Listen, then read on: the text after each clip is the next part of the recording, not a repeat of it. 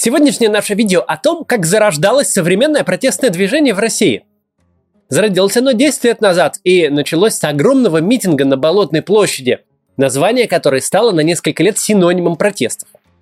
Небывалые по масштабам протесты после сфальсифицированных парламентских выборов шокировали и власть, и самих лидеров оппозиции, и вызвали очень существенные перемены в нашем обществе, однако полностью добиться своих целей те протесты не смогли – и страна все-таки свалилась на ту траекторию, на которой мы с вами находимся сейчас. Тогда пожизненным Путиным только начинало попахивать. А уж что оппозиционеров будут сажать в тюрьмы и убивать, и в голову никому прийти не могло. Политикой также тогда общество интересовалось мало, однако все изменилось моментально и совершенно внезапно. Я в тех событиях и сам принимал активное участие. Сегодня с вами о них подробно поговорим. Если вы еще не подписаны на канал, пожалуйста, подпишитесь, поставьте лайк и колокольчик тоже можно нажать.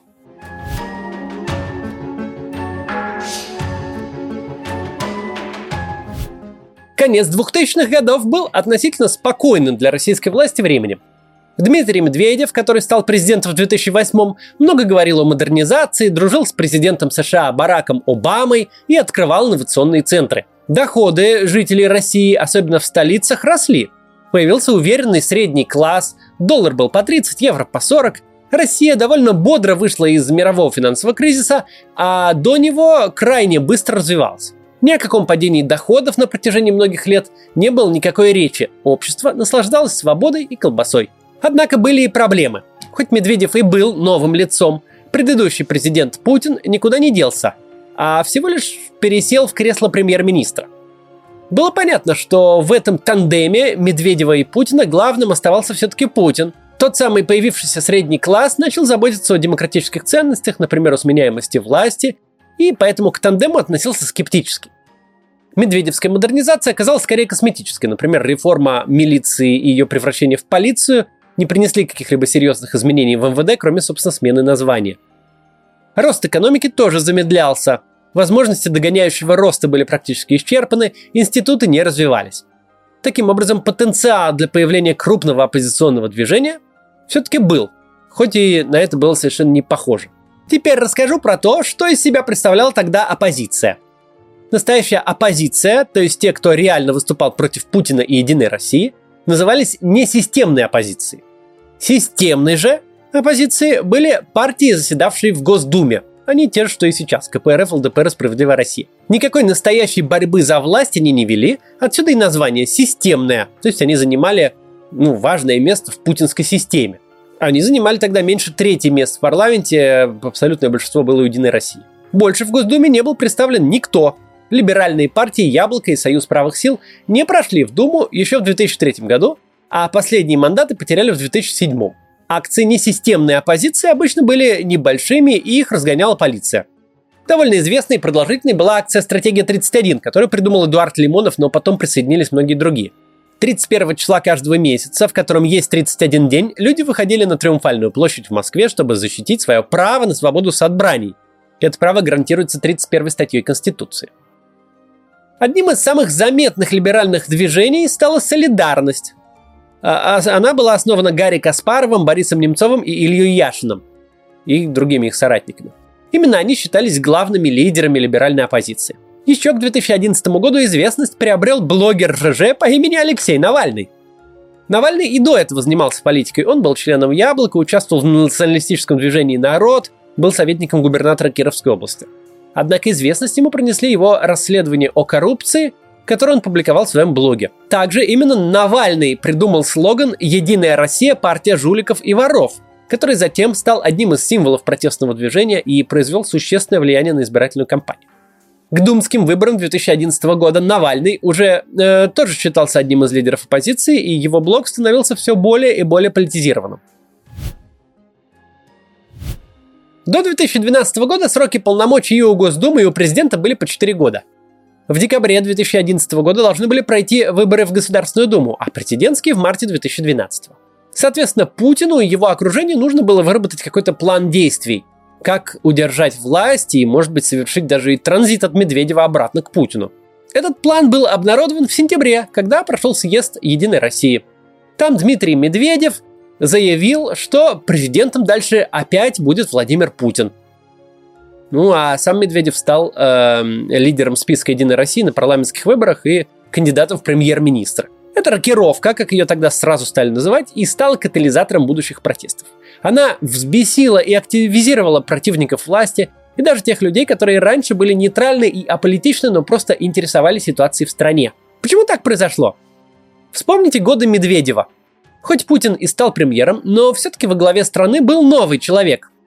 Казалось, что у нас была сменяемость власти и демократия, да и сам Медведев активно создавал себе имидж нового, либерального и демократического политика. Он постоянно говорил о модернизации, реформах и прочих нанотехнологиях. Выглядел он совсем иначе. Его президентский имидж был скорее похож на продолжение либерального курса Бориса Ельцина, чем на путинское вставание с колен.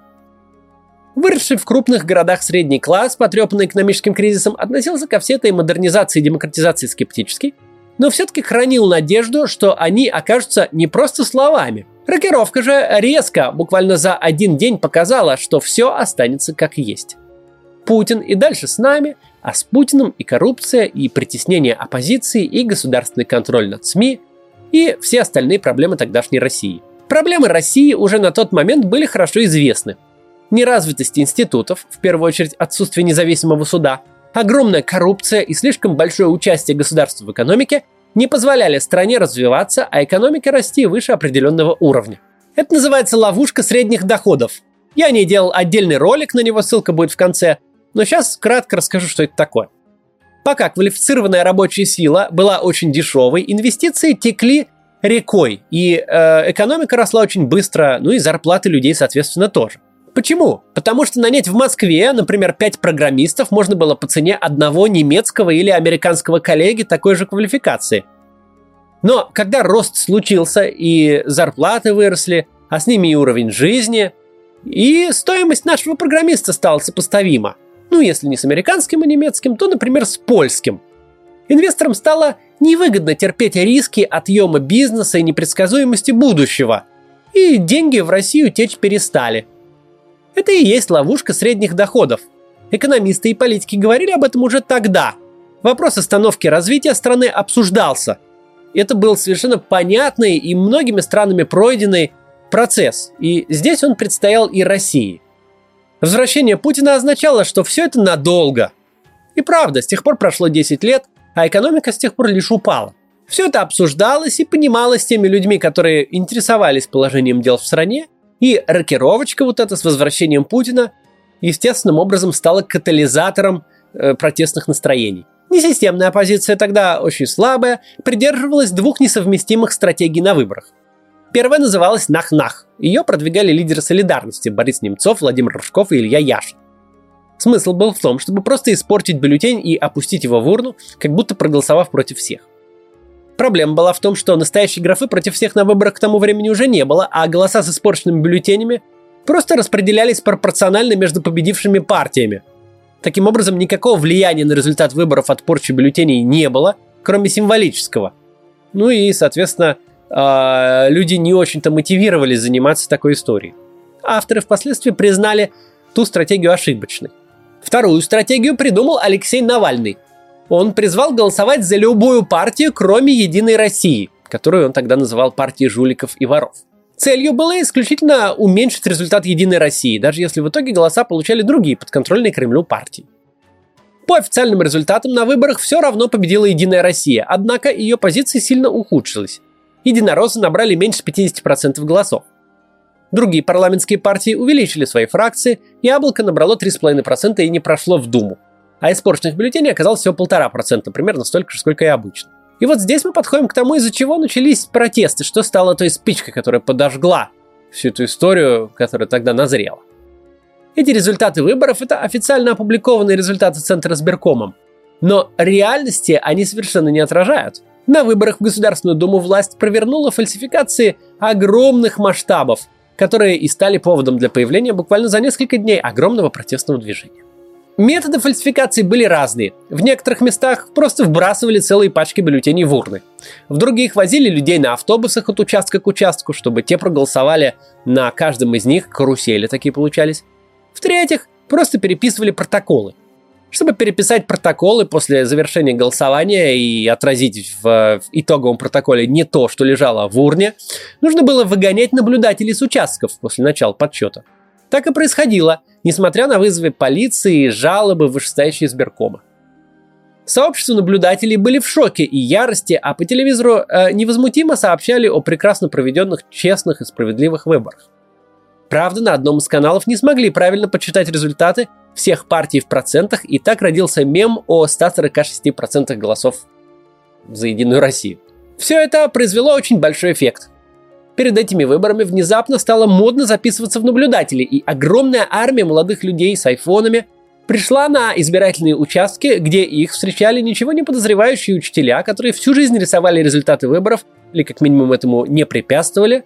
Два мира столкнулись, но мало того, что люди увидели все своими глазами, так еще и засняли все на телефоны и выложили в социальные сети.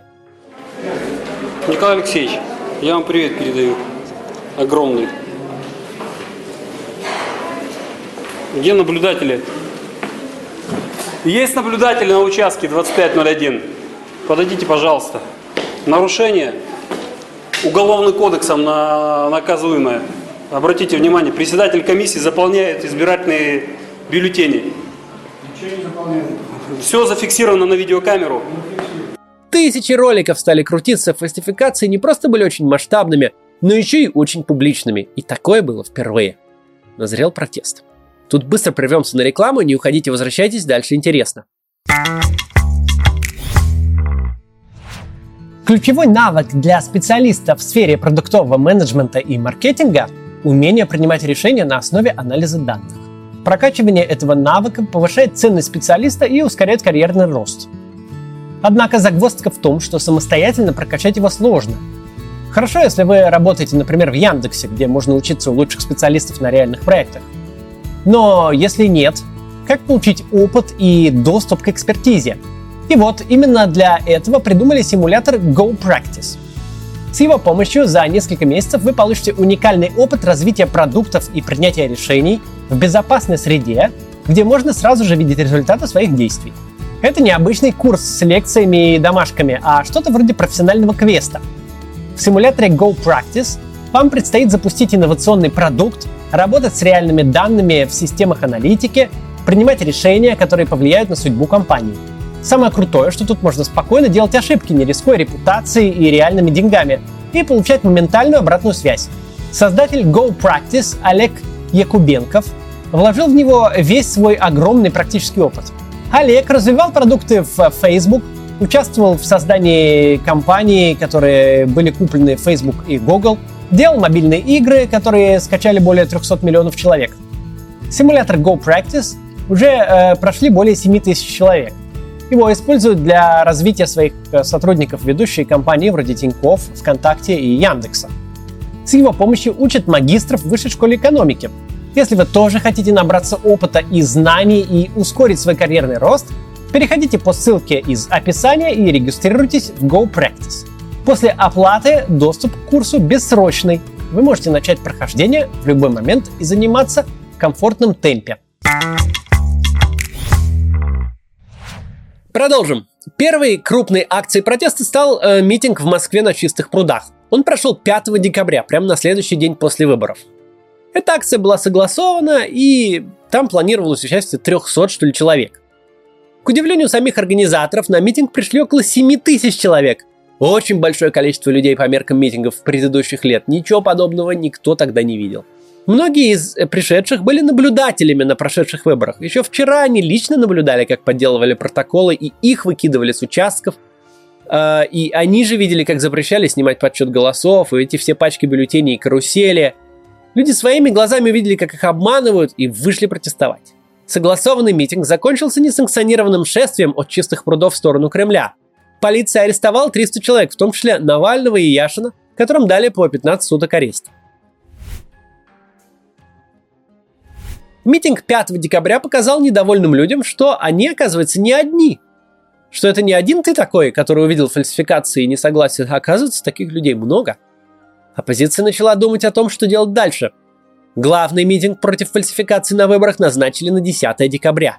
Сначала организаторы хотели провести его на площади революции в шаге от Кремля, и он там был уже согласован с властями. Однако согласование было на тысячу человек, а в группу в Фейсбуке этого митинга записалось более 50 тысяч. Такой невиданный масштаб напугал вообще всех. И после переговоров с мэрией митинг перенесли на Болотную площадь, куда такое количество людей могло спокойно уместиться. Перенос митинга потом еще долго называли сливом протеста и даже предательством. Я с такой оценкой не согласен. Э, контингент, который выходил на митинги, делал это впервые. Например, для меня это был первый в жизни митинг. И, конечно, сделать э, большую акцию на Болотной в безопасности было лучше, чем проводить акцию на площади революции, куда э, протестующие явно бы не влезли и возникли бы конфликты. Митинг тот превзошел абсолютно все ожидания. По разным оценкам, на Болотной площади собралось от 50 до 100 тысяч человек. Абсолютно невообразимое для путинской России число – Ничего подобного не было в Москве с начала 90-х. Выступавшие перед толпой политики требовали проведения новых выборов, отставки главы Центра сберкома Владимира Чурова и освобождения политических заключенных. Правда, слышных никому не было. Сцена была рассчитана максимум на пару тысяч участников.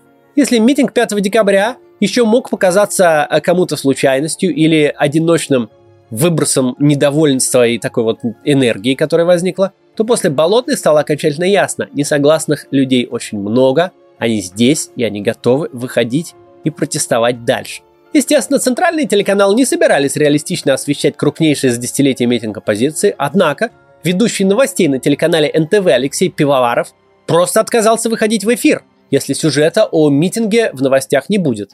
В итоге выпуск программы «Сегодня» начался с рассказа о протестной акции – Добрый вечер. Вас приветствует информационная служба телекомпании НТВ. Это программа «Сегодня». Ее ведущие Лилия Гильдеева и Алексей Пивоваров. Сегодня в Москве состоялся, возможно, самый массовый митинг за десятилетия. На Болотную площадь столицы пришли десятки тысяч человек, не согласных с итогами недавних парламентских выборов. Да, тогда еще такое было возможно на телевидении. Но теперь Алексей Пивоваров не на НТВ, а у нас тут в Ютубе и ведет канал «Редакция». Через две недели протестующие собрались на проспекте Сахарова – там, где обычно согласовывают митинги сейчас. Это был самый большой митинг из всех. На него пришли, по разным оценкам, около 120 тысяч человек. Перед этой огромной толпой, среди которых были и левые, и демократы, и националисты, и пенсионеры, и студенты, и хипстеры, и офисные клерки, выступал в том числе и Алексей Навальный, который к тому времени вышел из-под ареста, отсидев 15 суток.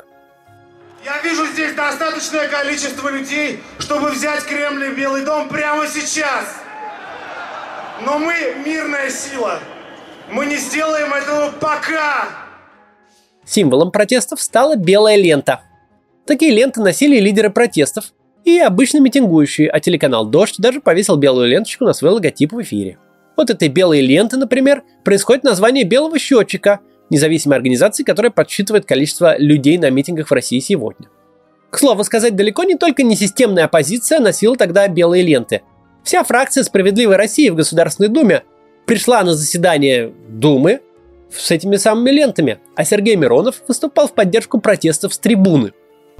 Так вот, подумайте, господа единороссы, не появится ли после сегодняшнего обсуждения и принятия этого закона новая аббревиатура, которая может навсегда прилипнуть к вашей партии? Аббревиатура ПДНС – Партия душителей народной свободы. Подумайте, господа единороссы, об этом. Но больше того, только что переставший быть министром финансов Алексей Кудрин вообще пришел на митинг на проспекте Сахарова и выступил там с речью.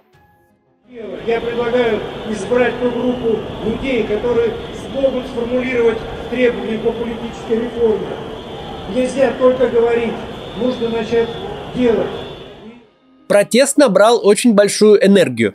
Люди в Москве действительно обсуждали, что возникла новая политическая сила – которая не сегодня, так завтра может прийти к власти. Это действительно стояло на повестке дня. Те протесты были совсем не такими, как сейчас. Когда ты находился там внутри, это скорее напоминало городской праздник, нежели бескомпромиссную протестную акцию. Полиция никого не трогала и даже улыбалась митингующим. Люди приходили на митинги семьями.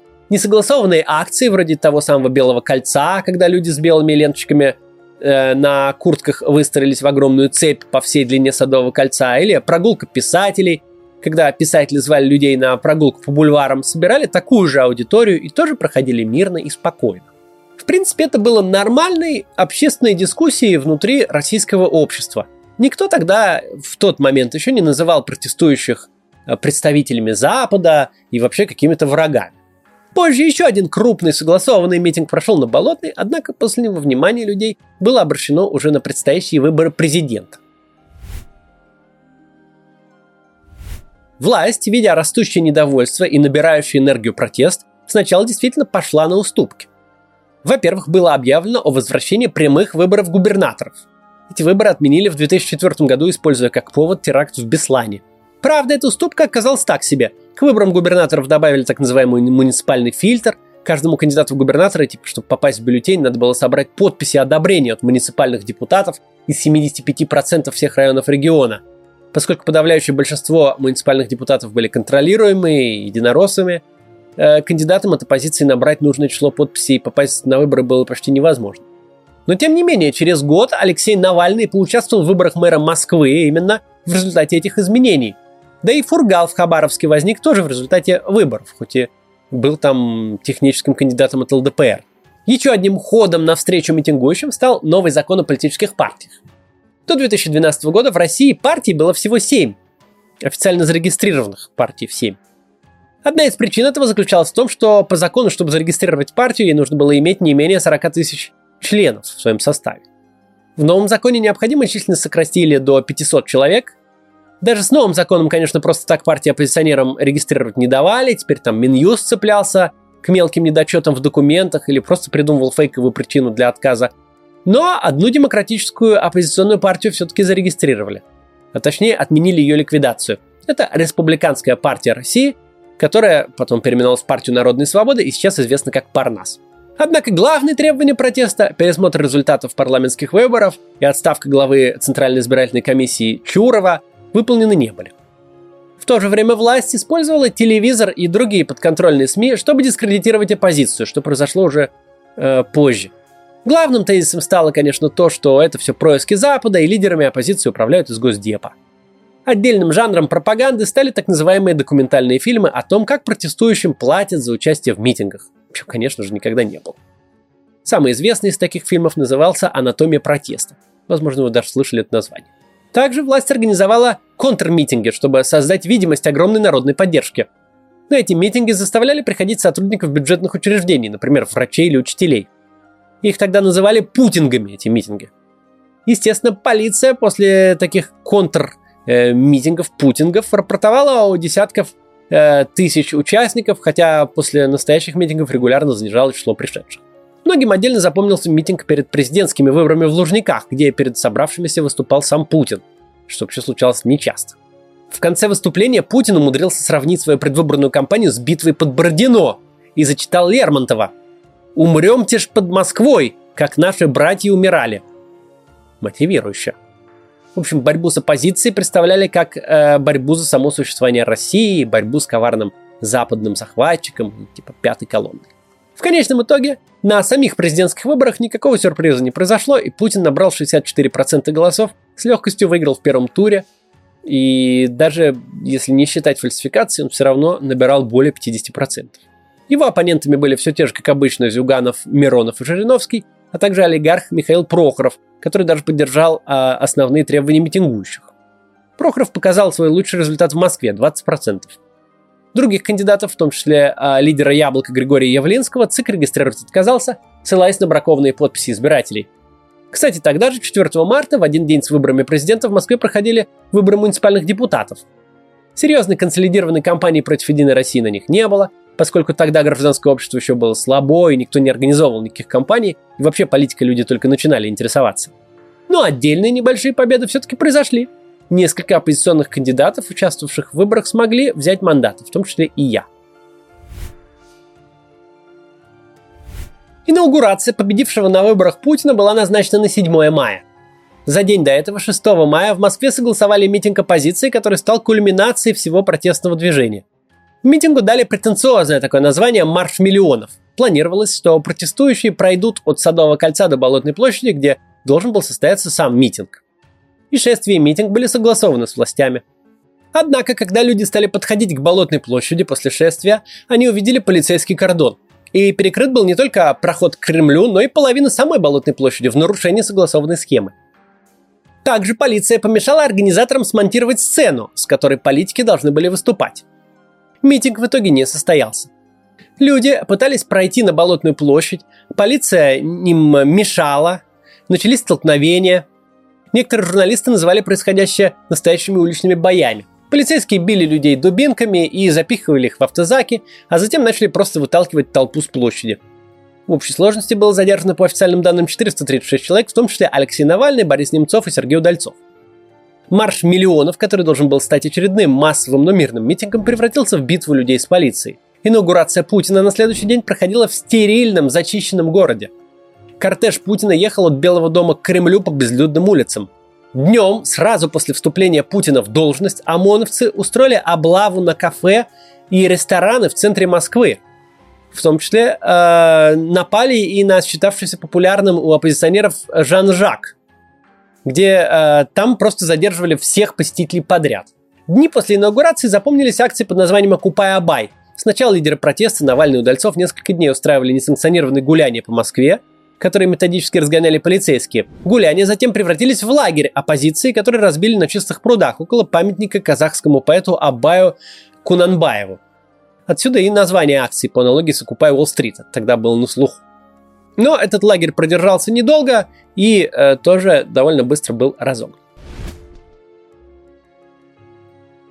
Нельзя сказать, что протестное движение 2011-2014 годов полностью сошло на нет – Однако последующие митинги уже не были такими многочисленными и такими частыми. Почему? Первая причина – это просто отсутствие развития событий. Протесты не достигли своих целей, выборы в Госдуму заново проводить никто не стал, Путин стал президентом, а уступки, сделанные властью, оказались лишь полумерами. Невозможно поддерживать активным протестное движение, когда никаких новых событий не происходит. Такими событиями могут быть выборы, но за время президентства Медведева э, Госдума удлинила сроки полномочий себе и президенту. Следующие выборы в Госдуму предстояли лишь в 2016 году, а президентские аж в 2018. Была попытка создать Координационный совет оппозиции. Координационный совет – это орган, через который вся несистемная оппозиция, либералы, левые и националисты попытались объединиться. Совет состоял из 45 человек, которых избирали в октябре 2012 года на специально для этого организованных оппозицией выборах. Э, и они были открыты для всех желающих, кто разделял э, взгляды, ну, кто заявлял, что разделял взгляды. Однако в итоге Совет столкнулся с теми же проблемами, с которыми обычно сталкиваются все попытки объединения оппозиции. Его члены не очень доверяли друг другу, а деятельность его сводилась к принятию каких-нибудь заявлений. Еще до конца полномочий Совета из него вышли такие политики, как Дмитрий Геннадий Гудков, Сергей Пархоменко и эко-активистка Евгения Чирикова. В Координационный совет избрался и я, но тоже в итоге из него вышел, поскольку никакой полезной работы в нем не происходило. Сейчас я считаю свой выход ошибкой. Но добиться работоспособности той структуры, думаю, было невозможно. Система выборов со специальными квотами для левых, а главное для националистов, привела туда людей, с которыми невозможно, да и не нужно было ничего делать вместе. Еще одним фактором, э, из-за которого утихли э, протесты, стало болотное дело.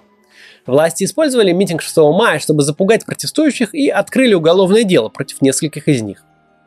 Вполне вероятно, что в создании поводов для уголовных дел и был смысл того огромного полицейского кордона, мешавшего протестующим пройти к митингу.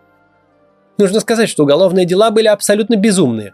Участников митинга обвиняли в том, что они кидали в полицейских древки от флагов и пластиковые бутылки с водой, и на основании этих фактов осуждали по статье Уголовного кодекса о массовых беспорядках. Часть обвинения, даже такие глупые, как снял шлем Самоновца, были просто ложью. Некоторых фигурантов болотного дела приговорили к условным срокам, а некоторых и к нескольким годам колонии.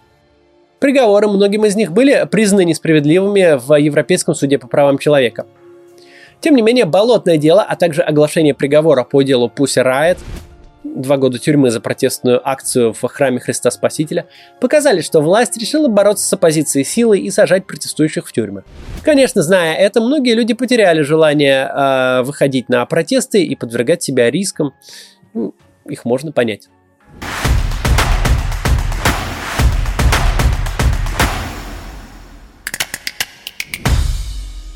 После 2012 года оппозиция перешла к новой стратегии – сфокусироваться на выборах.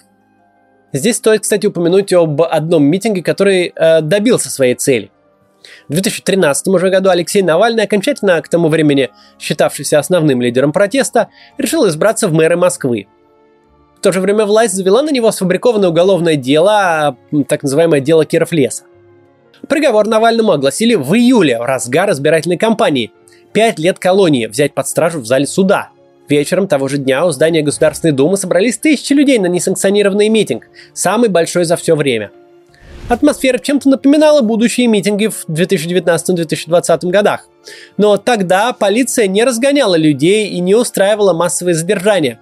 Власти просто не ожидали такой резкой реакции. На следующий день, по предложению прокуратуры, а, Навального отпустили из СИЗО, и он смог провести предвыборную кампанию в Москве, а вердикт по делу Кирфлеса в итоге заменили на условный срок. На выборах мэра Москвы Навальный набрал 27% голосов, очень высокий результат. Действующий мэр Собянин набрал 51%, до второго тура не хватило совсем чуть-чуть. Эти 27% стали моментом, похожим на первый митинг на чистых прудах 5 декабря. Люди увидели, что оппозиция может не только выводить на улицы тысячи людей, но и набирать весьма приличный процент на выборах, а значит однажды и победить на них. Я тоже работал в штабе Навального тогда, а, а затем сам был кандидатом в депутаты Московской городской думы и работал в штабах многих других кандидатов. Я рассказываю об этом довольно подробно в моем автобиографическом видео, которое можно посмотреть э, по ссылке в описании. Можно попробовать немного порефлексировать, почему такое большое и мощное общественное движение, захватившее в начале инициативу и набравшее существенный ход, не достигло своих целей и оставило очень ограниченный след в нашей истории.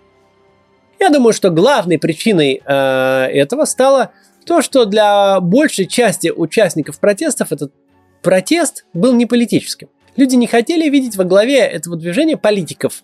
Путинское десятилетие привело к тому, что новых людей с опытом политики в стране не появлялось. Были лишь старые, среди которых выделялись Борис Немцов, Григорий Явлинский и Михаил Касьянов. Но люди им не доверяли. Никто не хотел их слушать, и протест получился безлидерным и не особенно политическим. Наибольшее доверие было к представителям гражданского общества, журналистам, например, к Сергею Пархоменко и Леониду Парфенову, к Дмитрию Быкову и Борису Акунину. Но эти люди хоть и были честными и приличными и порядочными, но э, были не политиками. У них была своя работа, а, которой они занимались повседневно, а также не было соответствующего опыта, чтобы э, заниматься политикой было доверие к Алексею Навальному, но он тогда тоже не был прям действующим политиком. А реально в тот момент он был блогером и только-только начинал делать проект «Распил». В итоге протест практически проспал президентские выборы, не оказав на них никакого влияния. Никто не возмутился ни допуску Григория Явлинского, никто не попытался выдвинуть какого-нибудь интересного кандидата, э, другого, например, Бориса Немцова или Михаила Касьянова, да или еще кого-нибудь. На это все просто не было запроса у, у протестующих. И Путин получил большинство реальное, не сфальсифицированное, и воспользовался своим полученным мандатом, чтобы перейти в атаку, и с помощью пропаганды, карманных правоохранительных органов и судов он смог легко подавить протест. Даже муниципальные выборы в Москве протест тогда прозевал. А если бы он слушал опытных политиков, мог бы и не прозевать, что могло бы привести к существенным последствиям. Люди прогоняли от руля политиков, и вся конструкция в итоге политической не стала. Второй главной ошибкой, на мой взгляд, было явное отталкивание людей, которые изнутри системы хотели поддерживать протест. Того же Алексея Кудрина освистывали на митинге. Ксению Собчак совершенно не приветствовали, хотя она приводила с собой большие и новые аудитории, которые были бы очень полезны. Я уж не говорю про справедливую Россию, которая получила отторжение протеста уж совсем. Разговор с этими людьми велся как бы с высоты морального превосходства.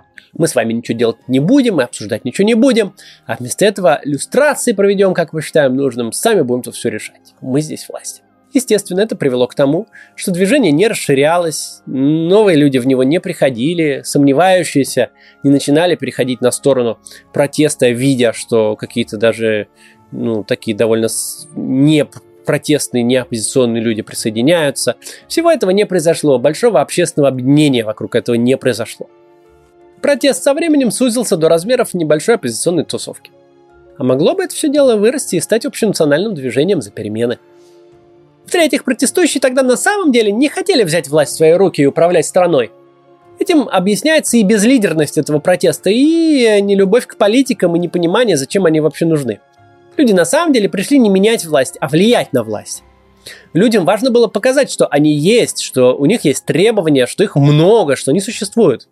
Запрос на создание политической силы, которая будет рулить сама, отсутствовал. Скорее присутствовал запрос, чтобы власть услышала, приняла к сведению и приняла в работу то, что у нас есть сказать. Люди не объединялись в партии, не устраивали никаких э, политических историй.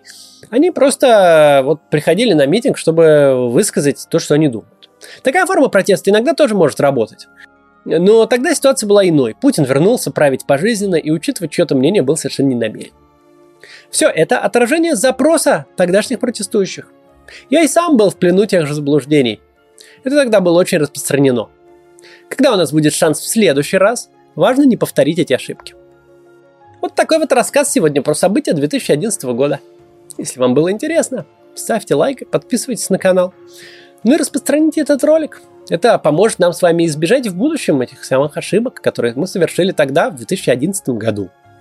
А вообще, у нас скоро новые выборы в Государственную Думу. Обязательно участвуйте в них. Приходите наблюдать, чтобы зафиксировать нарушение фальсификации. А лучше приходите раньше, агитировать, чтобы ваш кандидат набрал больше голосов, чтобы эти фальсификации вообще для власти стали необходимы. Участвуйте в политике, участвуйте в избирательных кампаниях, поддерживайте э, кандидатов, которые вам нравятся, ну и сами выдвигайтесь и участвуйте. Если не выборы в Госдуму, то может быть хотя бы в муниципальных. Если хотите помочь нам и живете в Москве, заходите на наш сайт GoCityForPeople.ru, будет ссылка в описании. У нас будет кандидат в Государственную Думу, и вы можете зарегистрироваться, чтобы нам было попроще собирать подписи. Ну и вообще, участвуйте всякими способами в политике. Я думаю, что шанс наш еще придет. И тогда этот опыт Болотной площади 2011 года нам нужно будет вспомнить. В том числе для этого это видео. Вот так вот. До завтра.